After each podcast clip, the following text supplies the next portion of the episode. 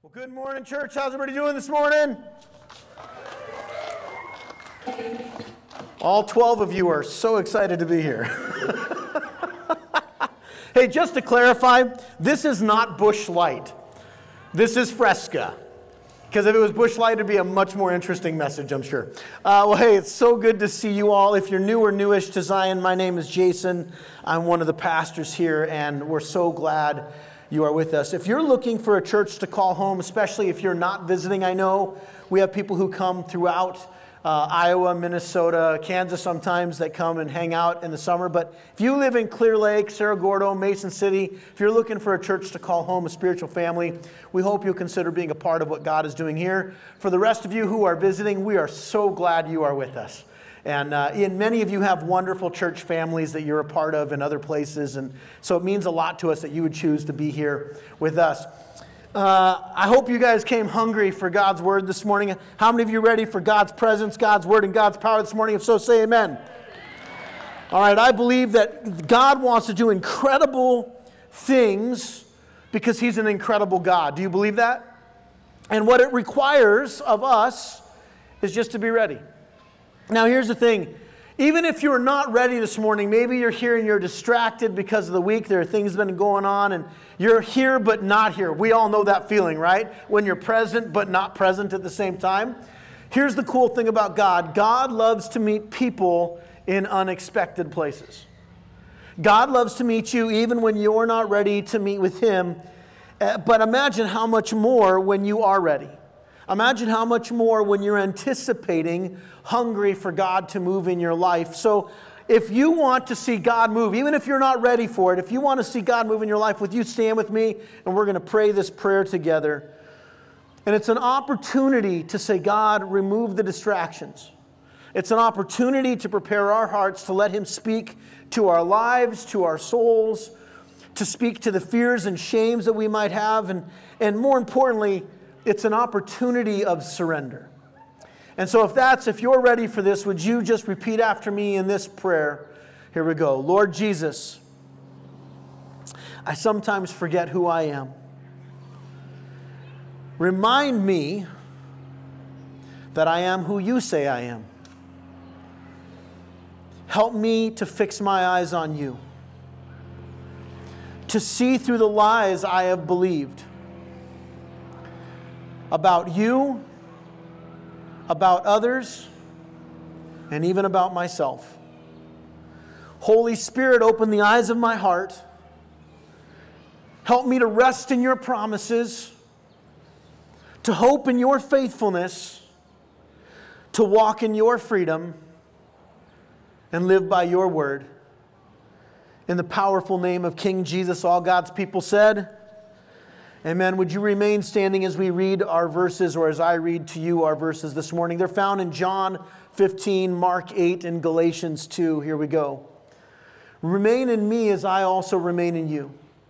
No branch can bear fruit by itself, it must remain in the vine. Neither can you bear fruit unless you remain in me.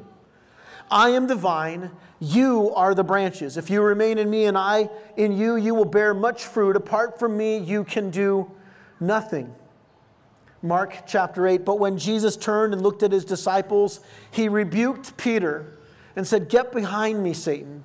You do not have in mind the concerns of God, but merely the human concerns. And the Apostle Paul wrote, I have been crucified with Christ. I no longer live, but Christ lives in me. The life I now live in the body, I live by faith in the Son of God who loves me and gave himself for me. The word of the Lord, praise be to God. You may be seated. If you were here last week, I have a confession to make. And this is a true confession. I'm not saying this to be funny. I totally felt like an imposter. I felt like a fraud up here last week. And you might be like, wow, what was the message about? Um, and I, I want you to understand my heart. See, last Sunday we talked about God's promise of rest. That for most of us, myself included, we've bought into the lie that busyness is next to godliness. How many of you heard that and were a little convicted by that statement? That busyness is next to godliness. This isn't a new problem. God knew from the beginning that human beings, that as image bearers, we would struggle to keep work in its proper place.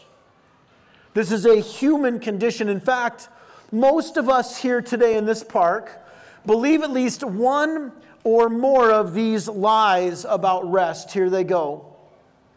Some of you resist rest because rest is for the weak or for the future or after you've done and had enough fun. Some of you fear rest because you don't want to look lazy or you're afraid that things will fall apart or that you're going to let other people down. And some of you redefine rest.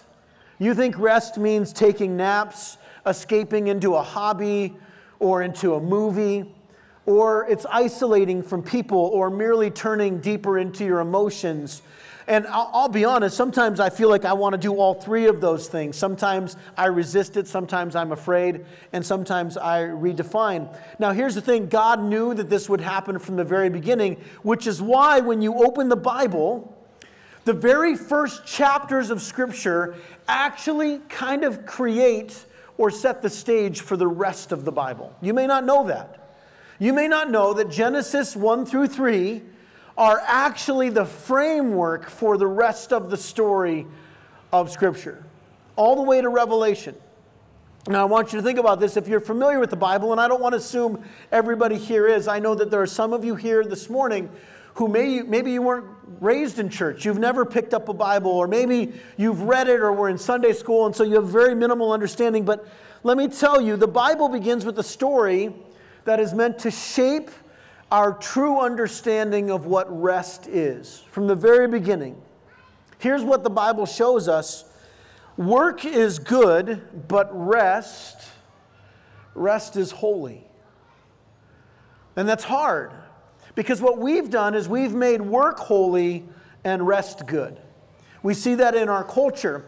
For the first six days of creation, after each day that God created, he said these words He worked, and God said it was, everybody say it with me, good.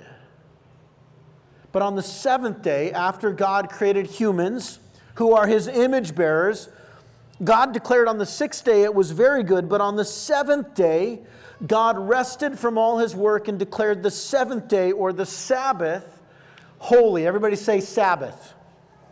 Everybody say holy. The Sabbath is holy. Now, here's the thing God didn't need to work. He's God. He could have snapped his fingers and creation existed. Why does it say that God worked? Well, he's setting up a narrative for your life and for mine. Because the, here's the thing as humans, we are created to do God's work in His world. We're stewards of His work. But our first and primary responsibility is not to work, it's to bear His image. Which is why, and this is the coolest part, check this out, so important. My favorite part of the creation story is right after God creates humans, day six, the very next day, the very first thing that all human beings do, that Adam and Eve did, they rest in God. They don't go right to work, they don't go into the busyness of work. God creates and then they rest. And then once they rest, then they go and do the work that God created them to. Why? What's the point of this? Because most of us think the goal is to work hard and then rest. Many of you here today think that's the goal. I'm going to work really hard all week and then I'm going to take the weekend. Everybody's working for the weekend, right? Everybody's working for the rest, for the play. And here's what you do you work really hard until you're exhausted. And then once you're exhausted, you go, now I can rest. Here's the problem God absolutely wants something different for your life and for mine. God wants you to do more than rest from work. God created you to work from your rest. Did you hear the difference? God did not create you to rest from work, He created you to work from your rest. God prepares a rest that will help you do the right type of work. Now, I want you to hear this next phrase, this next statement. Are you ready for this? Who's ready for this? Say amen. Here we go. Ready? But when you learn to rest in God, that's when God does his best work in you. When you learn to rest in Jesus, that's when he does his best work in you. Now, we get that all confused, don't we? We tend to think that I've got to do all this stuff, but what I do then is I begin to work to earn God's approval. I, that's what moral, moralism is just doing a different kind of work. Religion is just a different kind of work. Some of you are here today to put in your check mark to say, Well, I went to church, check, I did my job. You're missing the point.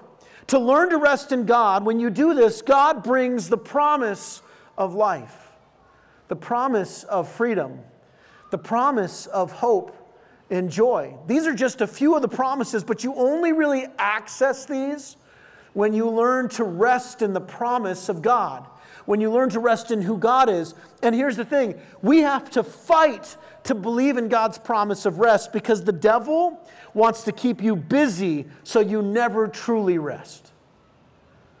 You have an enemy. And that enemy is Satan, and he wants to do everything he can to get in the way, which is why we have to fight to trust the words of Jesus when Jesus said, and this is what I said last week Take my yoke upon you and learn from me, for I am gentle and humble in heart, and you will find rest for your souls, for my yoke is easy and my burden is light. Everybody say light. And this is why I felt like a fraud. Because I'm just going to be honest with you guys, I struggle to trust in resting in God's rest. I do. The entire time I was up here preaching, the Holy Spirit was saying, Jason, that's for you. That's for you. That's for you. I needed that message last week, probably as much as many of you did. And here's why I say that. When I get up here to preach, I'm not preaching as somebody who's got it figured out. I don't. I am in process like the rest of you. And there are times where, here's the thing I know and fully believe that murder, adultery, lying, cheating, coveting, I believe those are wrong. But it's so easy for me to convince myself that it's okay not to rest, even though God made rest a command. And so I have to repent to you as not just your pastor, but as a brother in Christ. I really struggle to rest. I resist it, I fear it, and sometimes I redefine it. I can't tell you how many times, and how many of you can relate to this. How many times I've had a long week, and then what I do is I veg out and I binge on Netflix. Anybody done that? And I don't feel like I've rested more. I've maybe relaxed, but I'm not recharged. It's not fueling me. It's not, in fact, it's treating me, it's giving me a lie about defining my life. Now, you might be thinking, Jason, this is a really long recap from last week. And here's the thing it's actually not a, a recap, it's a setup. I, I don't know if you know this. In fact, you probably don't, unless you've heard me say it before. I don't preach sermons, I preach series. Which is why, if you miss a sermon, I do a recap the next week because it's not a, well, here's one thing Jason's thinking about and now he's going to talk about it. Every sermon that we do is connected to a larger series, which is connected to a larger theme for our church. This last year, we spent an entire year going through the theme of belief. Everything we talked about had to do with belief. Before that, it was belonging. And this fall, we're going to get into becoming, which these are our three core values believe, belong, believe, become. So when I say that this is the setup, it is. Last week was a combination of everything we've talked about this summer from trusting in God's promise of forgiveness, trusting in God's promise of freedom and hope, trusting in God's promise that He is faithful. And yes, last week we talked about learning to trust in God's promise that real rest is found in Him, which is why this morning we're going to talk about God's promise of identity. See, I don't believe we have a sin problem, we have an identity problem. That's where sin comes from. Sin is an identity crisis because if you actually knew who you were and whose you were, you wouldn't make the decisions that you did. I wouldn't make the decisions that I did. In fact, I would begin to think differently about myself and even the issue of sin if I truly understood my identity. But here's the problem. You may not understand this, but your identity in Jesus is formed in resting in Jesus. You don't learn your identity by reading a book or listening to a sermon. Those are good information. But the work of identity happens when you learn to rest in the goodness of Jesus, in His promises. You don't have to work for it, you have to rest in the promises of God. But here's the thing how many of you, like me, struggle to actually rest? Be honest, who's there? Which is why we have to understand how to rest. Now, last week I shared another example of how God created our physical bodies to reflect spiritual realities. I have some friends who are very big into the gym. I work out three to five days a week. I lift, I do all these things. And you may not know this, but most people believe, unless you actually understand how the human body works, they think that when you go to the gym, you're building muscle. That's actually not where muscle is built. When you work out at the gym, when you lift weights, that work actually damages your muscles. It tears them down, it breaks them apart. And the actual growth, the actual strength doesn't happen in the work, it happens in the rest. You have to actually, your body was created in such a, such a way that in order for the muscle to grow and get stronger from the stress of work, you must rest. You need rest because in rest, your body repairs the muscle, thus making it stronger and bigger. This process is called hypertrophy. This is a spiritual truth about our bodies and our soul. This is true for your spiritual well being. Remember, work is good, but rest is holy. And what if, and this is really important, what if God created you and me so that the most important the most formational work, the growing, the maturing, the strengthening of our souls and our being and our identity, the building of who you are as a follower of Jesus happens not through your work and effort, but through the work He does in you when you rest in Him.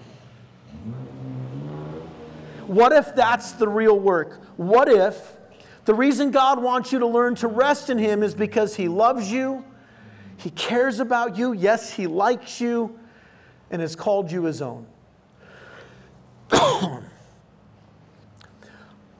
At the heart of rest are two words trust and abide.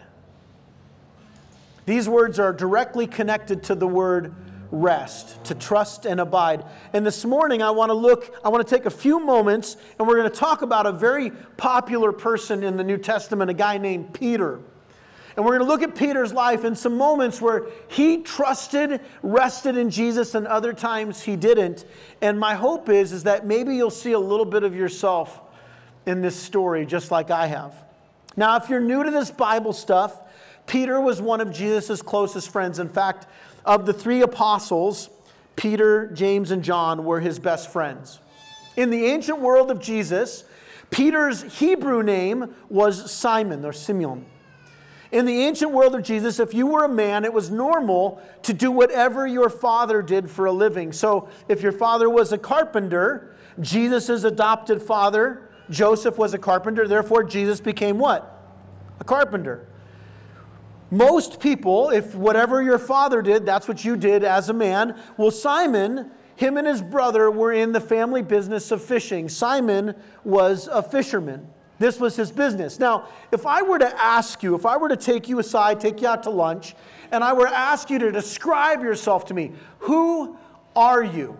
Here's what 99.9% of you would say, unless you knew the setup. You would say this First, you'll tell me what you do for a job. Oh, well, I'm a pastor. Oh, I, I work, I'm a teacher, I'm a doctor, I'm a lawyer, I do construction, I own my own business, I'm an entrepreneur, I'm a, and then if you don't do that, you'll tell me your marital status. Well, I'm married, I'm single, I'm divorced, I'm widowed.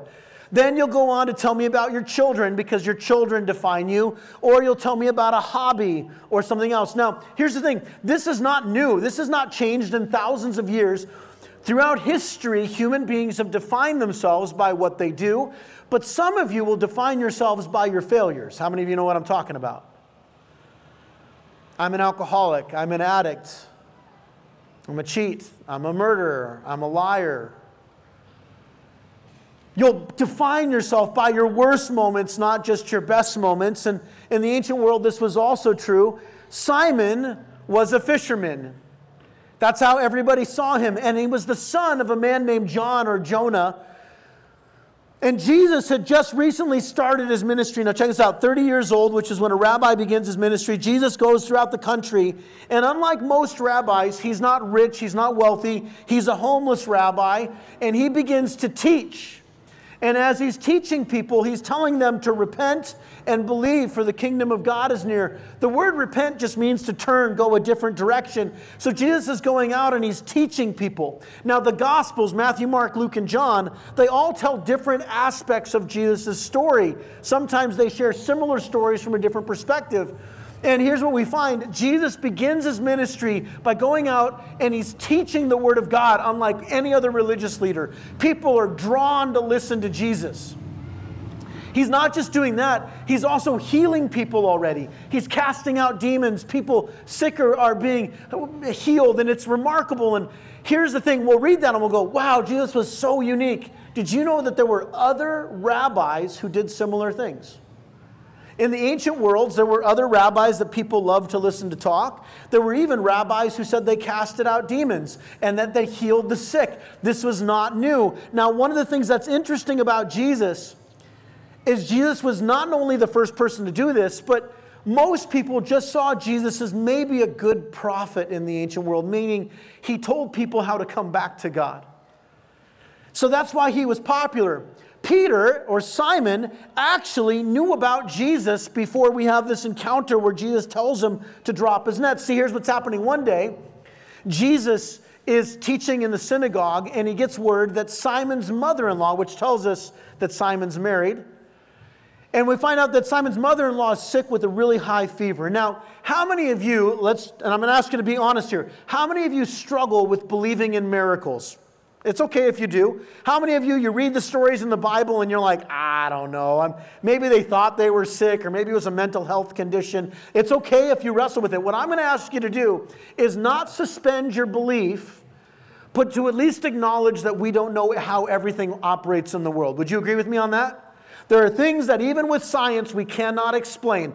So, what I'm going to ask you to do is not to suspend your belief, but to just trust for a moment that maybe when Matthew, Mark, Luke, and John wrote these things, they might have happened. So, people dismissed rabbis or faith healers just like they do now. When you hear about healing, I'm the first one to go, I don't know if I believe that. It's only because I've actually seen healing in people's lives that I believe that God heals. So this was not a new thing. People were like, okay, Jesus is, he's just a better, more articulate, more powerful rabbi, but there was a lot of skepticism. Now, check this out. Jesus goes to Simon's mother in law's house, and she's got a high fever, and he prays for her, speaks life over her, and she's healed. Now, Simon sees this. Simon knows this, so he's aware of Jesus, and now this is where we find a common story in three of the Gospels. Simon and his brother have just been fishing all night and have caught nothing. Now, when I say fishing, I don't mean a rod and a reel. I don't mean they're throwing out a lure. Fishing is hard work the way they did it in the ancient world. You'd throw a net, the nets got wet and heavy, and all night they're throwing them out, they're bringing back in. They're exhausted. They've been fishing all night and they've caught nothing. Here they are, they're cleaning their nets, meaning they're done for the day. They've done their work, and here comes the rabbi, Jesus. Now, again, Simon knows Jesus. He may even think he owes Jesus a favor because he healed his mother in law. And Jesus, now I want you to picture this, okay? Often when we read the Bible, we romanticize the stories as if they're like, oh, yes, Jesus, I'd love to do such things. Here's what happens Jesus sees the boat on the side, they're cleaning the nets. Jesus steps into their boat and says, Hey, Simon, I need you to push me out and take me out into the water a little bit. I want to teach. Now imagine if I showed up at your work and said, Hey, I know you're closed for the day, but I got something to say, how many of you would be like, Yes, Jason, I would love to have you do that? Most of you here would be like, Get out of my face. I'm done, right? But Simon feels like he owes Jesus. So he takes Jesus out into the water. Jesus begins to proclaim and teach. And then he gets finished. He goes, Hey, Simon, I know I'm done teaching, but I'm not done yet. I want you to get all the nets that you just cleaned and I want you to take me into deeper waters and cast out your nets again. Now, this is where I picture Simon going, Hey, Jesus, you stick to the rabbi stuff, I'll stick to the fishing stuff. I know how to fish, you know how to rabbi, go rabbi, right? But Simon goes, Fine. And uh, here's what I picture This is what I picture Simon doing. I'll give you a net and fishing, sure. Right? This is what I think happens. Jesus goes out, Simon does it, and it makes it sound like that he's like, absolutely. Now, here's what he says He says, Master, of course I'll do it.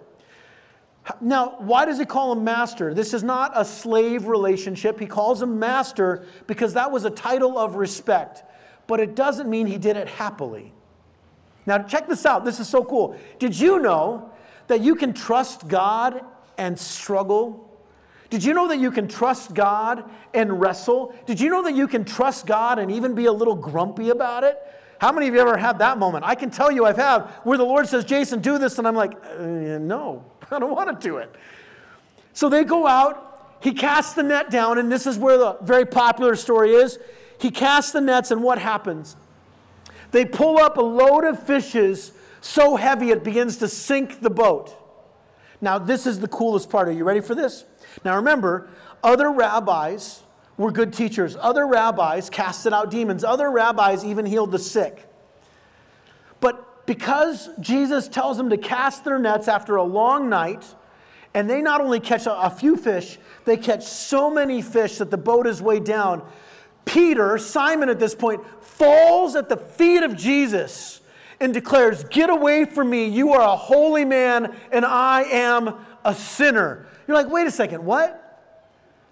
Here's the thing there are con men who will fake healings. There are con men or even psychological things that are going on where people will convince that demons are being cast out. But you know what a con man cannot do? He cannot tell you to cast out your nets and you catch so many fish that it's unbelievable. You can't orchestrate that. Only the God of the universe can control nature. And what has Jesus just done?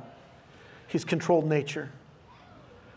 And Simon is confronted by his humanity, his sinfulness, which is why he says, Get away from me. I am a sinner. You are God. But listen to Jesus' response. Jesus says, Simon, put down your nets and follow me. Put down your nets and follow me. And it says these words Simon and his brother put down their nets and they followed Jesus. Now, you might be asking the question what's this got to do with rest? To rest in something means you trust in it. When Simon put down his nets, he was resting in Jesus' authority. He was trusting that following Jesus was worth it. See, up until that point, Simon was defined by these truths. He was Simon the son of John, he was Simon the fisherman, he was Simon who was married, and now he is Simon who follows Jesus. The only way that Simon can do this is Simon had to trust and abide, he had to rest in who Jesus is. Now, what does this have to do with you and me? I want you to think about this for a moment. What are you defining your life by? What are you resting in, abiding in, thinking that it's going to define you? Simon understood that Jesus was something different. He repented from his old life. Again, repentance is not always about sin. It simply means he said, I once was a fisherman. Now, Jesus says, you're going to be a fisher of men. He once was Simon, son of John. Now he's Simon, follower of Jesus. He repented from his old life fishing. He dropped his nets. Why did he drop them? Because he believed and then he followed Jesus into a new identity. His whole life, his identity had been fisherman, son, married. Now he's follower. When Simon dropped his nets, something happened. He was now taking the yoke of Jesus on his life. The yoke that we talked about last week that said, My burden is easy and my work is light. Simon was choosing to rest, trust, and abide in Jesus. Because he followed Jesus, he was putting his trust in resting in who Jesus was telling him to be. Now, because of this, he got to experience some pretty remarkable things. Check out the list of just some of the things that Simon got to experience because he rested in Jesus. He got to be a part of healings himself. He got to see demons cast out. He got to see Jesus calm a storm. He watched Jesus miraculously turn a few loaves and fishes into enough food to feed thousands of hungry people. He got to hand out the bread and the fish. He got to be a part of that. Simon even got to walk on water one night. This is all because he trusted in who Jesus was. Each one of these moments happened because Simon was resting, putting his trust in Jesus.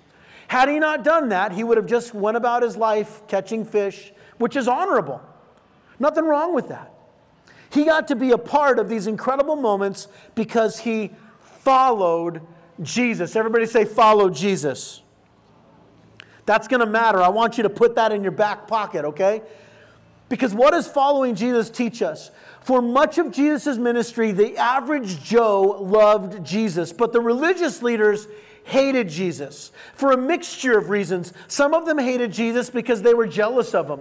People began to go to Jesus instead of them, but they really hated Jesus because he threatened and undermined the religious power and authority that they had. Here's the crazy thing about Jesus Jesus upends religious people, including in the church. You know how many churches are terrified to actually be the church that Jesus called us to be? Because all of a sudden you start realizing my job as a pastor is not to have power. My job is to have influence. My job is to point people to the King of Kings and the Lord of Lords. Amen? And that's terrifying for some Christians. Now, I want to take us to the next story in Jesus' life, Matthew 16. One day, Jesus turns to the disciples and to Peter, and he asks this question, and this question is important. Who do people say the Son of Man is? Now, Son of Man was a name that he had often described himself as.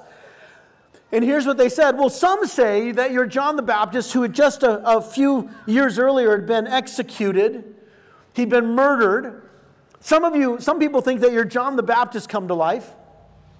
Other people say that you're the prophet Elijah who never actually tasted death but was carried up in a chariot of fire. Others think you're a prophet Jeremiah or Ezekiel. We're not really sure who you are. Jesus then says, and I want you to hear this because this is the question that Jesus is asking you this morning. Jesus turns and looks at them and says these words What about you? Who do you say I am?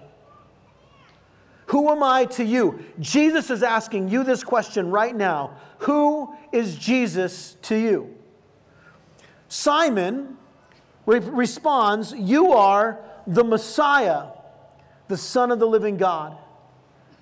Jesus then tells Simon, Blessed are you, Simon, son of Jonah, for this was not revealed to you by flesh and blood, but by my Father in heaven. And Jesus now gives Simon, he takes a common Greek word and a common Aramaic word. It's Cephas in Aramaic. And he takes the word Petra, which simply means rock, and he says, Now you are no longer Simon, you are now rock. You are Simon Peter. You are Petra. He gives him a new meaning to his life. And then he says these words And I tell you, Simon Peter, the rock, on this rock I will build my church, and the gates of Hades will not overcome it. I will give you the keys of the kingdom of heaven. Whatever you bind on earth will be bound in heaven. Whatever you loose on earth will be loosed on heaven. Now, I want you to imagine for yourself you've walked on water with Jesus, you've seen all these incredible things, and now he just said, Hey, Simon, you're the rock. Now, we might go, Oh, what does that mean? We immediately find out that Simon let this go to his head a little bit. And now, this is uh, it's a little interesting because here's what we find the funny thing about rocks in the ancient world, they didn't have concrete like we have here. Everything was built on rocks. Rocks became pavers for the ground. Rocks also became the foundations of houses and buildings. But what happens when a rock is not bound to something? It becomes a hazard. It's a tripping point. Simon ends up becoming a hazard to the ministry of Jesus. Immediately after Jesus tells him he's the rock, we find out how fallible Simon is. Now, here's what happens the next, very next chapter. It's not even a few chapters later. He tells Simon, You're the rock. And here's, check this out. Jesus then began to teach them that the Son of Man must suffer many things and be rejected by the elders, the chief priests, and the teachers of the law, and then that he must be killed and after three days rise again. Now remember, just moments ago, Jesus told Simon, Simon, your new name is Peter, Petra, the rock, and I'm going to build my church on you, and the gates of Hades will not prevail. He spoke, plainly about this, and Peter then takes Jesus aside. Remember, Jesus said, Follow me, and Peter says, Hey, Jesus, come with me. Jesus takes, or Peter takes Jesus aside and says, Hey, that's not going to happen. I'm not going to let you die. You need to just trust me. After all, I'm the rock. You need to follow me, Jesus. And Jesus looks at him. Did you catch this? Peter, Simon, the rock has become a tripping hazard to Jesus. What happened? How did he go from Peter dropping his nets, following Jesus, to now saying, Jesus, you come with me? Let me protect you. Let me lead the way. What happened? Well, here's what I think happened, and I'll describe it through a story of my own life, which I have shared before, but I think it's appropriate. I was a junior in high school. I'd been a Christian for about two and a half years, and I was known for evangelism and going out and sharing my faith. I was bold in my faith, which is just another word for I was a jerk. And so I come, and I remember sitting down with my youth pastor, and these words literally came out of my mouth. You know, I don't think I have much else to learn about this faith stuff. I think I've arrived. I actually said those words. I think I've arrived. And he looked at me and he goes, You're an idiot. I'm like, What? And he goes, If you really think you've arrived, you've literally just begun. You know nothing. What happened to Simon Peter? He believed his own press. In a brief moment, he went from follower of Jesus to now thinking he could lead Jesus. And here's where we have this famous story. Are you ready for this? Jesus turns to Peter, pulls him aside, and says these words. He turned, looks at his disciples. He then rebukes Peter and says, Get behind me, Satan. You do not have in mind the concerns of God, but merely human concerns. Now, he straight up just told Peter, the rock, get behind me, Satan. This is how we know Peter's not infallible. Peter's still a human being with human issues. Now, you may not know this, but in Hebrew, Satan is not the devil's name. The devil's proper name in Hebrew is Lucifer. Everybody say Lucifer. He's a fallen angel. Satan is actually a reworking of a Hebrew word, ha Satan, which simply means adversary or accuser. So when he turns to Peter, Satan, the adversary, was now making Peter the adversary of Jesus. But here's really what happens. Why does he tell him to get behind? Well, yes, Satan had tricked Peter into thinking that he was in charge. Did you know that the devil's greatest lie in some of your life is that you're the leader of Jesus? And so when he tells Peter, Satan, get behind me, here's what he's really saying Peter, you forgot you're not the rock, I am. Peter, your identity is follower, servant of me. What Peter thought was him protecting Jesus' mission was actually leading him to become a stumbling block, an adversary, a ha satan, an obstacle of Jesus' mission. So Jesus telling Peter to get behind him is actually him saying this Peter, remember, you follow me, I don't follow you. You follow me, I don't follow you. Get back behind me. I believe that for most of us, myself included, our confusion comes because we think that Jesus needs to trust in us more than we need to trust in him. I think for my own life, what I end up doing is saying, Jesus, how about you follow me into my everyday life instead of me saying, Jesus, I will follow you.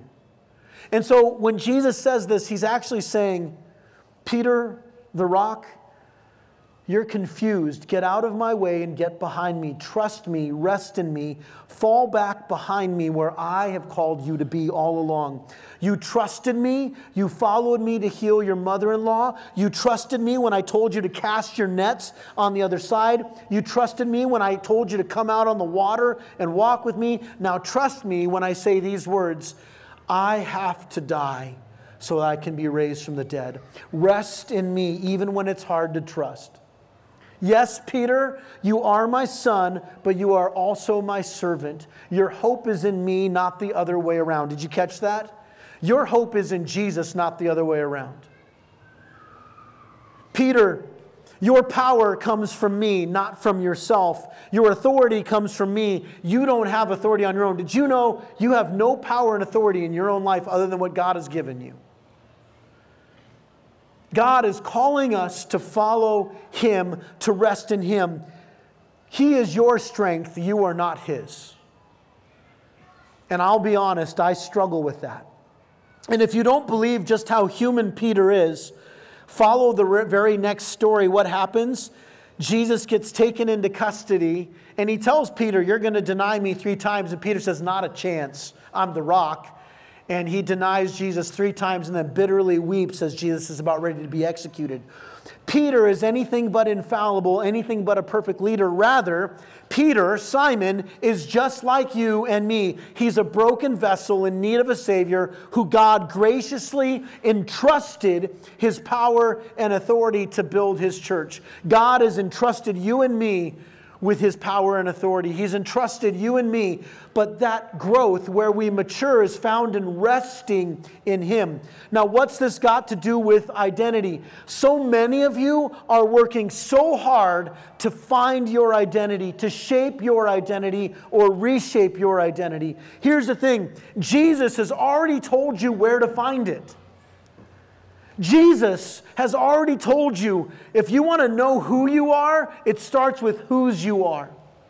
Jesus is so good, so loving, that he doesn't make finding your identity a secret. It's not some plan. You don't need to read a, a special book. You don't need to go to a seminar. The only thing you need to learn to do is to trust the source of your true identity Listen to the words. These are just some of the passages, some of the statements from Jesus, and then I'm going to round it out with something Paul said. The kingdom of God is near. Repent and believe. Turn from who you were, the lies you believed about yourself, about your worth, about your sin, and believe in Jesus and his coming kingdom. Second, drop your nets, come and follow me. Leave your old identity. Jesus needs to become your new identity. Come follow me, and I will send you out to fish for people. If you follow Jesus, you will care about the things Jesus cares about. You will care about people. Did you know God cares about people? Which means we should what? Care about people lost and broken people. He then says these words a little bit later if you want to find your life, you need to lose your life. In other words, you can keep holding on to what you think life is supposed to be, the world's values and priorities, but if you really want to find life, you have to let your life go. You have to trust Jesus with your life. And then Jesus says, Pick up your cross and follow me, meaning following Jesus is not going to be easy. It will mean dying to yourself. And then Jesus ends with these words in John I am the vine, you are the branches. Here's the thing about vines and branches branches only exist because of vines. Jesus must be your vine, He must be the root of your identity. And then from that, you find out who you are. Remain in me, and I will remain in you. Did you know that word remain simply means to put full weight in? In Greek, it's the word meno. It means to abide, to trust, to rest. You must rest in who Jesus is, not who you are. And for those of you who have sins that have been following you around, you get to trust in the promise of forgiveness because of Jesus. You have to rest in his promise of forgiveness if you put your faith in Jesus. Jesus is the source of life, he is the source of your strength and power. He is your true identity. Your access to those things is found in resting, relying, abiding, trusting in him as your true source. Here's the question I'm going to ask you. Where are, what are you resting in other than Jesus?